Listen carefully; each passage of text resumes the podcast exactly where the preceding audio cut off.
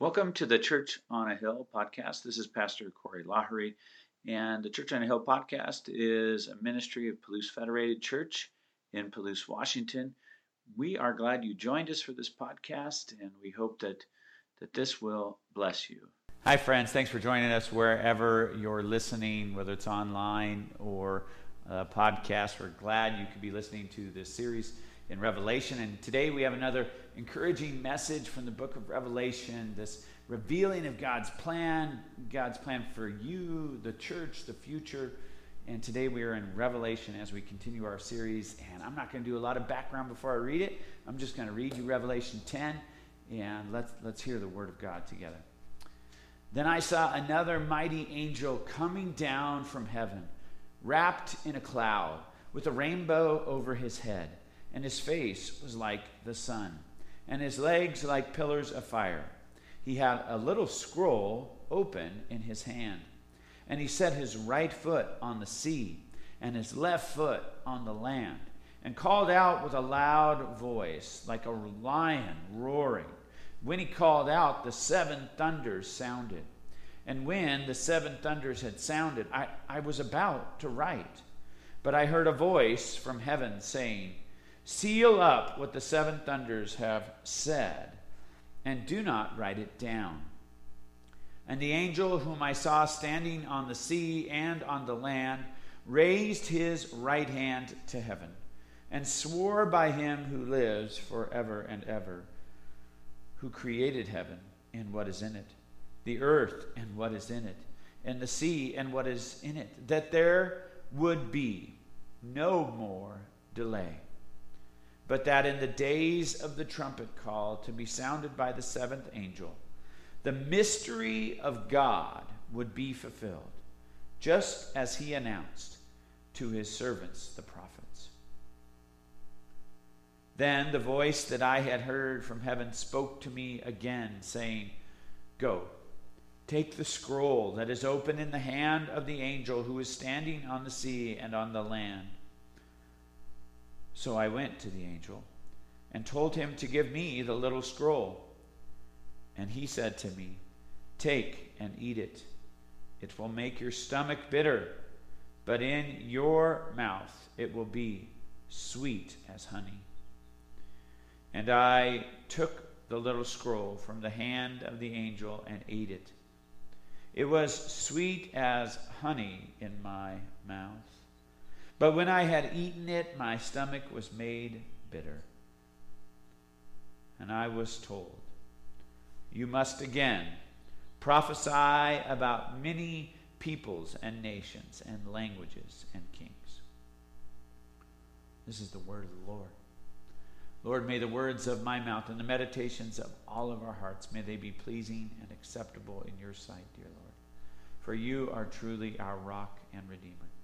You alone should we rightly fear. We should be in deep awe of you, O Lord.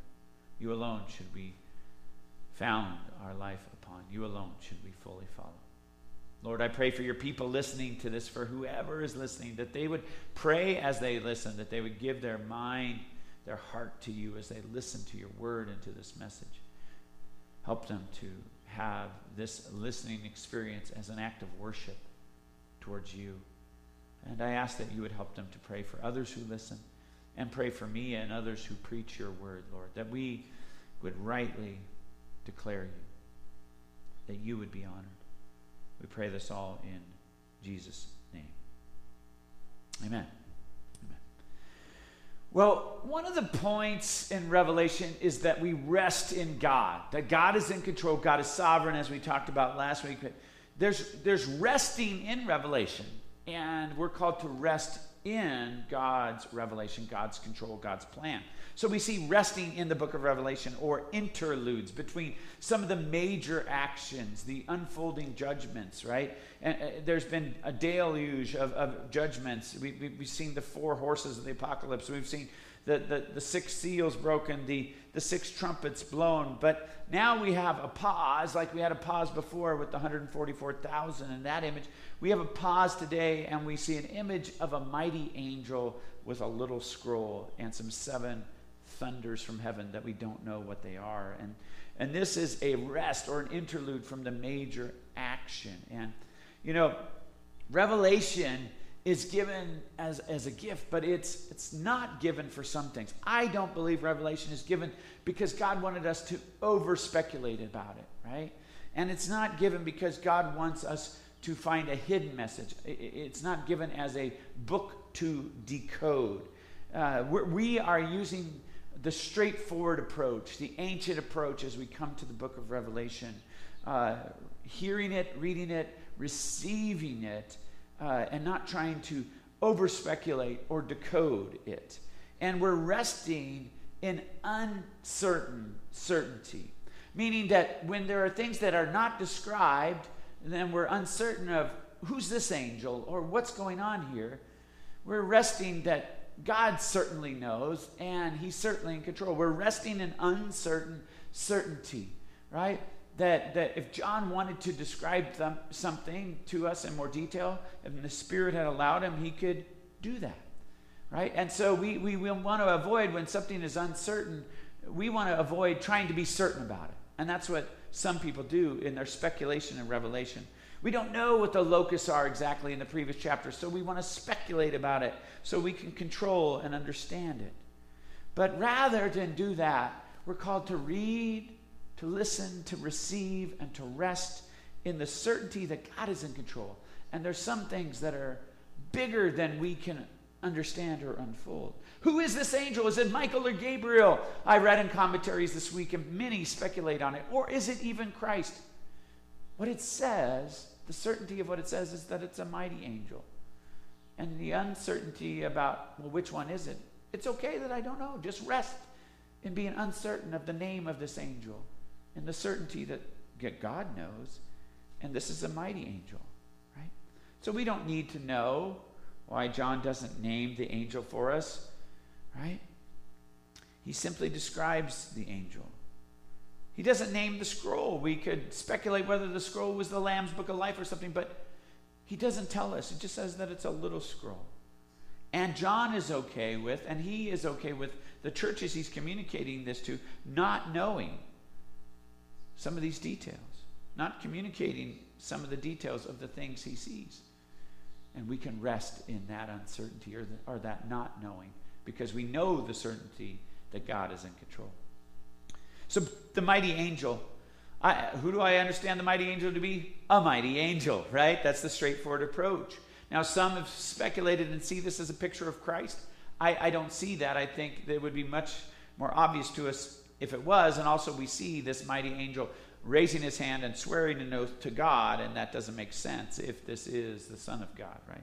Instead, this is a mighty angel, and the picture we're given is him straddling land and sea, one foot on the land, one foot on the sea. And an, an angel, the very word angel means servant or messenger. He's a servant or messenger of God, and he's beautiful. He's, he's wrapped in a cloud. There's a rainbow over his head. His face is like the sun, his, his legs like pillar of fire. He has a loud, roaring voice.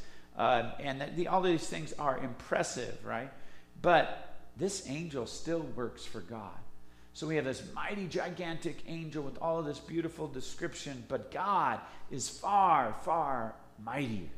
Rest in the certainty of God's might. And this angel swears to God, right? This angel is not worthy of worship and wouldn't want to be worshiped. He serves the God who is worthy to be worshiped. And this angel gives an important message. In verse 6, the, the mighty angel swears to the voice in heaven who we take to be God, right? that there will be, quote, no more delay. No more delay. We see in the book of Revelation that God has been patient. God has been patient throughout the ages of human history, allowing people time to re- repent and turn to Him, believe in Him. But God also is allowing people to live selfishly. He's being patient. But there will come a time when time is out, when there is no more delay. Maybe you, at some point in your life, have taken a timed test, and the teacher eventually say, says, Time's up, pencils down. And, and, you still had more math problems to do, you had more to write. And, and that's not a, a good feeling. But, friends, it's a much worse situation with life. This is not a test, this is life. Our lives come to an end one day. History will come to an end one day. There is a time coming when there will be, personally or for history, no more delay. Delay is a way of life for some people. They delay their taxes. The government delays dealing with the debt, right? We delay having important conversations. We push off things for another day. So much unfinished business in the world, right? But there is a time where there will be no more delay. And part of the gift, the, the purpose of Revelation, the gift of Revelation is to promote this honest, healthy urgency that we should have as human beings that we often don't have. Because we as human beings are, are all too okay at times with being content, with blowing through our days and pretending as if an end won't come for us. And it can come for any one of us like a thief in the night, right? A sudden heart attack, or a quick disease that takes us, or an accident.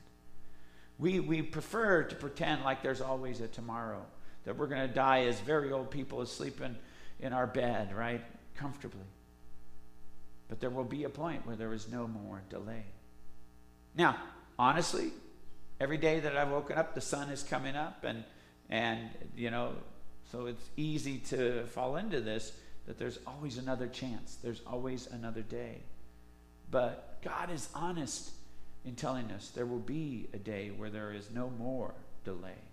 So do not presume or make assumptions based on God's delay. Because he's being honest here and telling us there's a, there is a point where you need to know it's all coming to an end. And that's true for each one of us, too. But in the meantime, God does have a point in delaying for our sakes, right? He's giving people time to repent, even if they won't. So we should ask ourselves in the life that we have is there something in my life that I need to say to myself, no more delay? No more delay. I can't push it off. I shouldn't push it off anymore. It's carpe diem time, right? It seize the day. Is there something I need to repent of? Is there a relationship I need to pursue reconciliation of? Is there a calling that God has put on my heart, but I've been pushing off and denying? No more delay. All right. Well, let's delay no longer at looking at the seven thunders. The seven thunders, they, they're given, right? In a sense, to John hears them, but then he stopped from writing them down to share what the seven thunders said, the messages they said. But then he allows the audience, the churches, and us, the future church, to know that something was said. And this teaches us that there are secrets that are God's. There is much that is not ours to know. Even in the Garden of Eden, there was the tree of the knowledge of good and evil, and it was not for Adam and Eve to eat that fruit. They were told not to eat that fruit. They wanted to eat that fruit, right? And they shouldn't have. But they did, and we do. We want to know what is not ours to know. But we need to know that God is in charge of telling us what is good to reveal to us. As Deuteronomy 29 29 says, the secret things belong to the Lord. We are not able to know all things. We think we are able to know more than is really healthy for us. So let's think about this story. Why do we know that we do not know, you know? Why is God telling John something and then telling John to tell us that he's not allowed to tell us? Does that make sense? Why do we know that this even happened? Why did God allow John to, to hear it but not tell us what was happening? It's interesting, right? That John passes on an account of something that we can't know. Because I don't know about you, but when I hear about a story and then somebody stops and says, you know what, I better not tell that story. It's not for everybody to know. I want to know that story even more. That's what we as human beings want, right? We want to know even more because we don't know.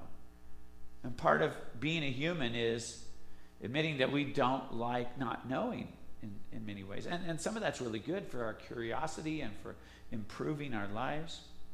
But if we think or we pretend that we can know it all or know things that are really not healthy for us, right? It can be a very dangerous issue. For example, should we have learned how to create the nuclear bomb? Is that good for us to know that? Well, you, we can debate the ethics of that, I guess, but My point is, not knowing some things can be a gift.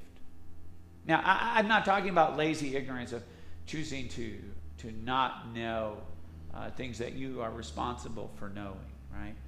The ignorance is bliss mantra that's really just used to avoid doing the hard things or the responsibilities in life is not what we're talking about here. I'm talking about really the reverse of the original sin of the Garden of Eden, right? Uh, that that we should be okay learning the lesson that yeah, God knows what we should know and, and not know. Now let's think that, that God loves us, He wants the best for us. He's not He's not snubbing us and saying you can't be curious or you can't uh, pursue education.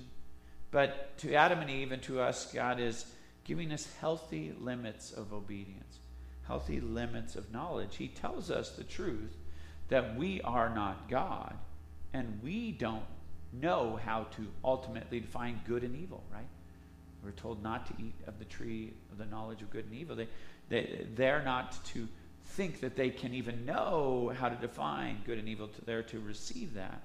And, and Jesus says he doesn't, he doesn't know some things, and therefore we don't. Jesus, the Son of God, doesn't even know the day or hour of his return.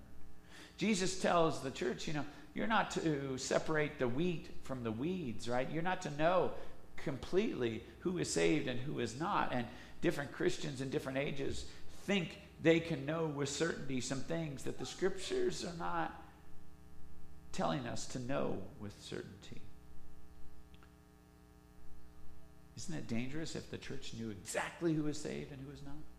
There are people that are in, in sanctuaries around our country right now worshiping God who maybe haven't surrendered their lives to Him.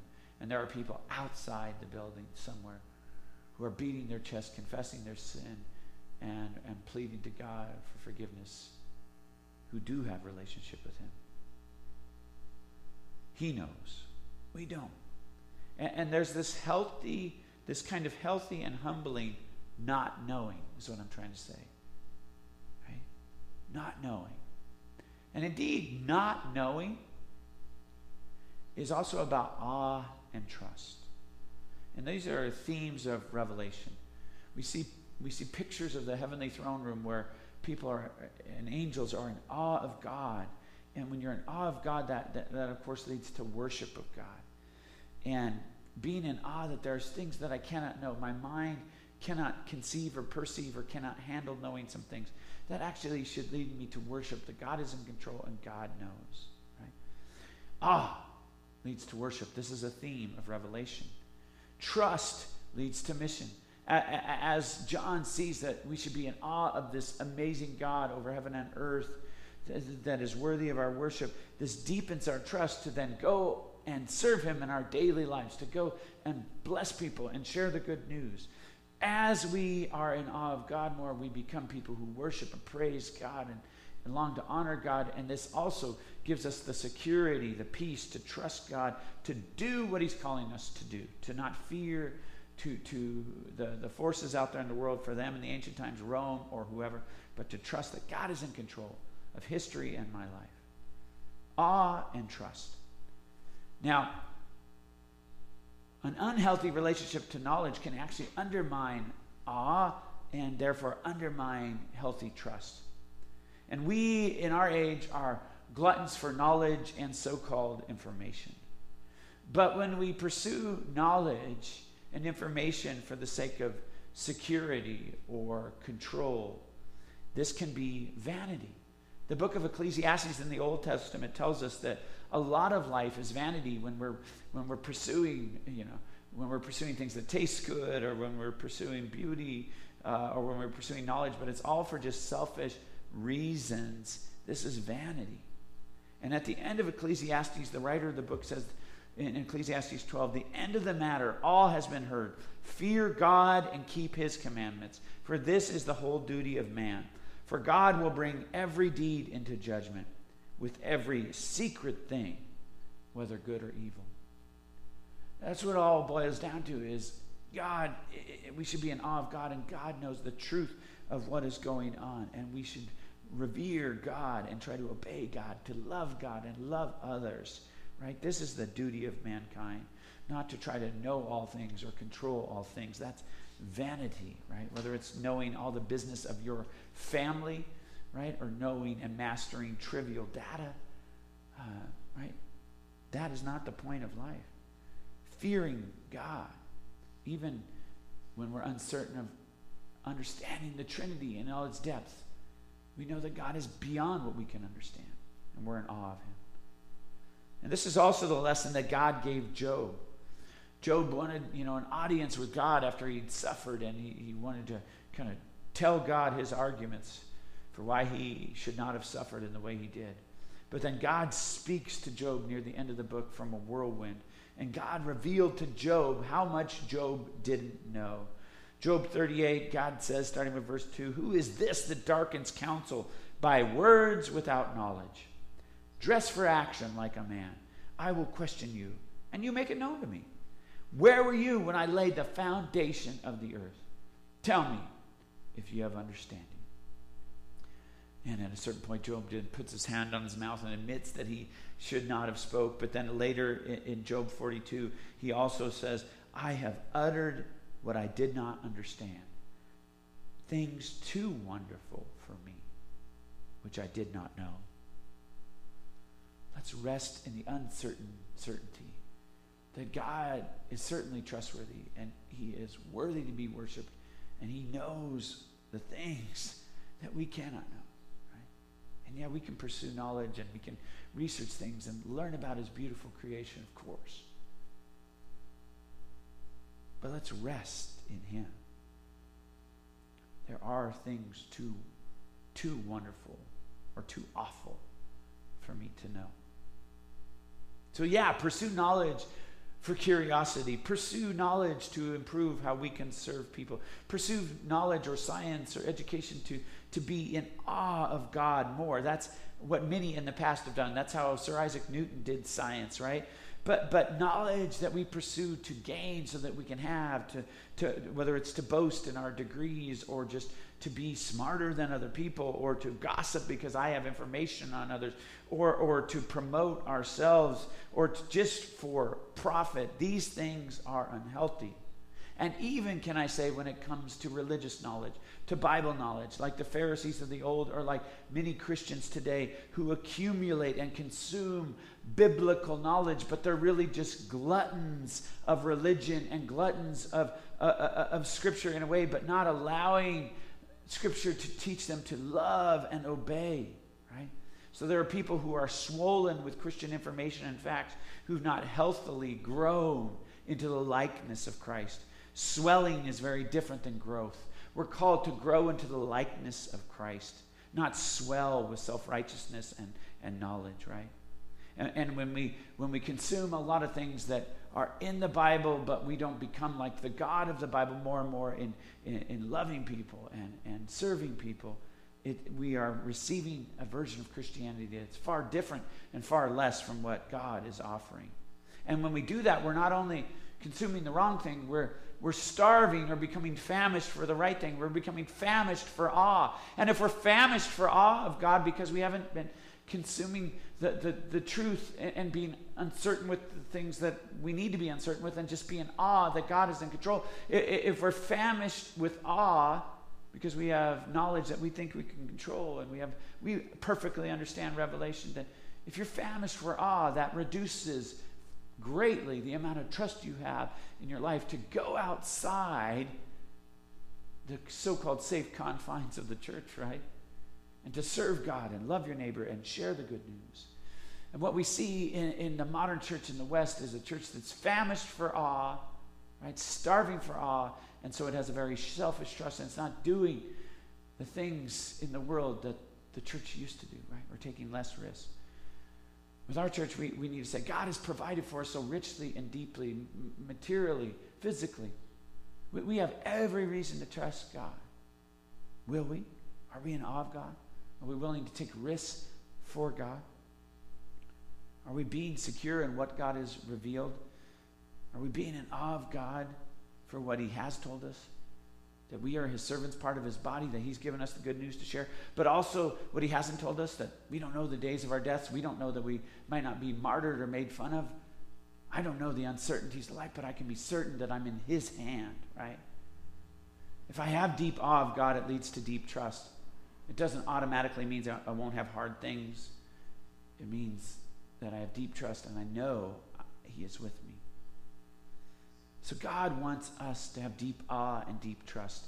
This is part of the gift of revelation to rid us of shallow trust, to let us know that God is in control no matter what we go through in this world, that God has a plan no matter what, that we can trust in Him no matter what, and therefore we can have this mission to go out into the world, to love and witness in ways that others may uh, perceive as risky or you know that's you're going to get threatened or you're going to get made fun of or you're putting resources on the line. That seems foolish right? Or you're putting your reputation on the line but we can say i'm in awe of the god who stepped out of eternity for me and became accursed for me became a servant for me was mocked and ridiculed for me.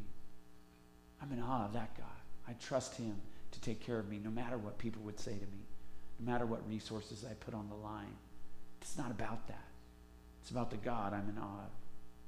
And in Revelation, we see John, the human author, of the one writing this down. He's in right awe of God. God is deepening, even this elderly man who's seen so many things, he's deepening John even further. And therefore, uh, he's helping John deepen these churches and their trust in God. They're seeing how sovereign God is and that God is working a great plan through history. And, and, deep trust, friend, means that in your daily life, do you trust that God is involving you in his eternal plan? That your conversations and your friendships and your family aren't by accident? That the place where you work or you go to school, God has something there for you to do, people for you to bless, people that you can be praying for silently all day, right? In your workplaces or schools. God has something for you to do. Do you trust that? Do you believe it? Do you lean into it? Well, John did, and so much so that he's having this vision, and then God brings him into the vision, right? God brings him into the vision and says, Go up to this giant, mighty angel and take that little scroll from his hand. Probably little in comparison to the angel, maybe not so little compared to John, but he tells him to go and take it, and then the angel tells him to eat it, and because John trusts God and he trusts God's angel. John eats this scroll like the prophets of old. He eats it maybe one bite at a time, chewing it up. Who, how chewy is it? I don't know, right? But it goes down. And now we see that he tastes this sweet but bitter scroll. And he is like uh, Ezekiel or Jeremiah in the Old Testament that, that were prophets or teachers of God's truth who had to do the same thing. And he's taking in this, this sweet good news. It's sweet to the taste, but it becomes bitter in his stomach. And it, it reminds us that the Word of God, the good news of God, can be a double edged sword, right? A sword defends and protects, but it also can kill and wound. A sharp edge can, can, can do surgery, right? And get something out of us that needs to get out, but it can also harm us, leave us not the same, and kill us. God's good message is sweet news. We have a God who loves us, who who loves us so much that he became human and dies for us on the sin. But our sin, the bitterness of this truth is our sin was so ugly that it required the Son of God to become human, to be tempted in every way, to never sin, to become that perfect sacrifice, to die on the tree for, for us, the cross for us, to become accursed for us. He needed to die in order to kill what was binding us, what was controlling us. The ugly side of the cross is that that is what was required for us to be forgiven. It's beautiful to see who God is. But there are tough realities to God's word and to revelation. There are tough realities to hearing about the darkness of humanity that won't repent, that won't give up control. It, it, it's hard, it's bitter to hear about the judgment and consequences for those who will choose selfishness and evil. That there are those people that we love that will reject God, that will choose to be their own God. And that because of that will face very difficult futures. We don't rejoice at that. That's the other side of the sword. But the truth is, and Revelation's been showing us, there is a very patient God who loves them and longs for them to turn, to turn away from selfish living, to turn to Him while there is yet time.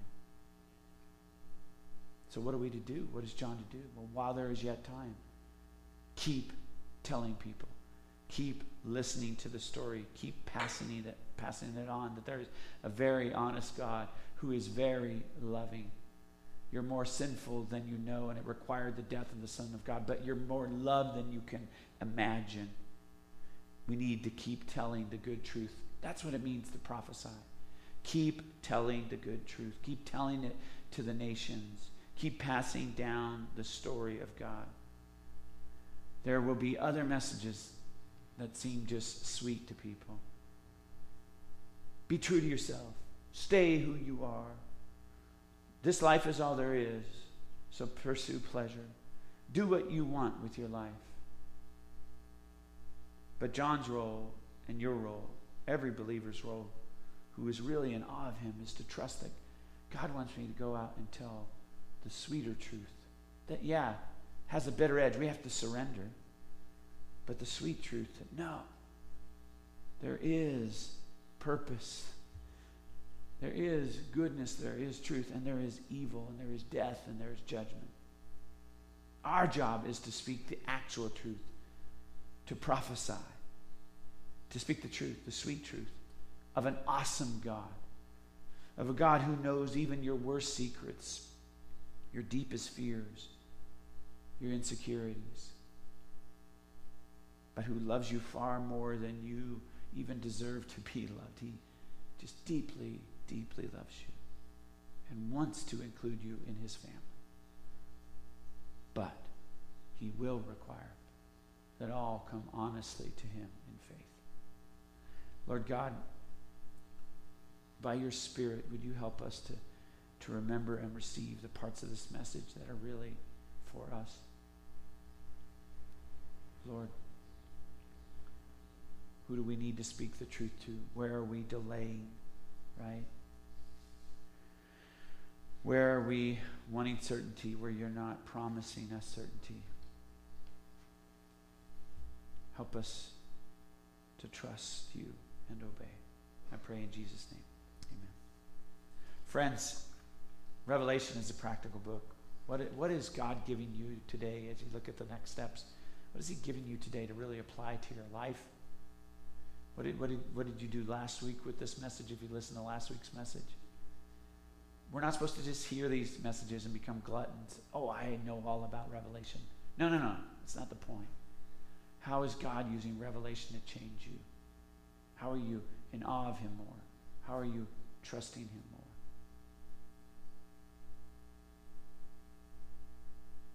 Consider an exercise of trust to listen to the whole book. But not just so you can say you did it, but to say, How, God, will you then deepen me through that experience? God, as you're praying, you could say, God, what, do you, what are you wanting me to go out and do now? Now that I know that you have this plan. Show me your ways, God. Well, thanks be to God for his word for this wonderful gift of the book of Revelation. Amen. Hello, friends. I truly pray that this message blessed you. And if you want to find out more about our ministries or listen to other messages or videos of our worship services, you can check us out at palousechurch.org or search for Palouse Church on YouTube or check us out on Facebook or we are on uh, the Bible app. There's different ways to find us. You can always email me, Corey, C O R E Y, at palousechurch.org uh, to connect with me or to send me a prayer request. We really appreciate you connecting with us in this way, and may God bless your day.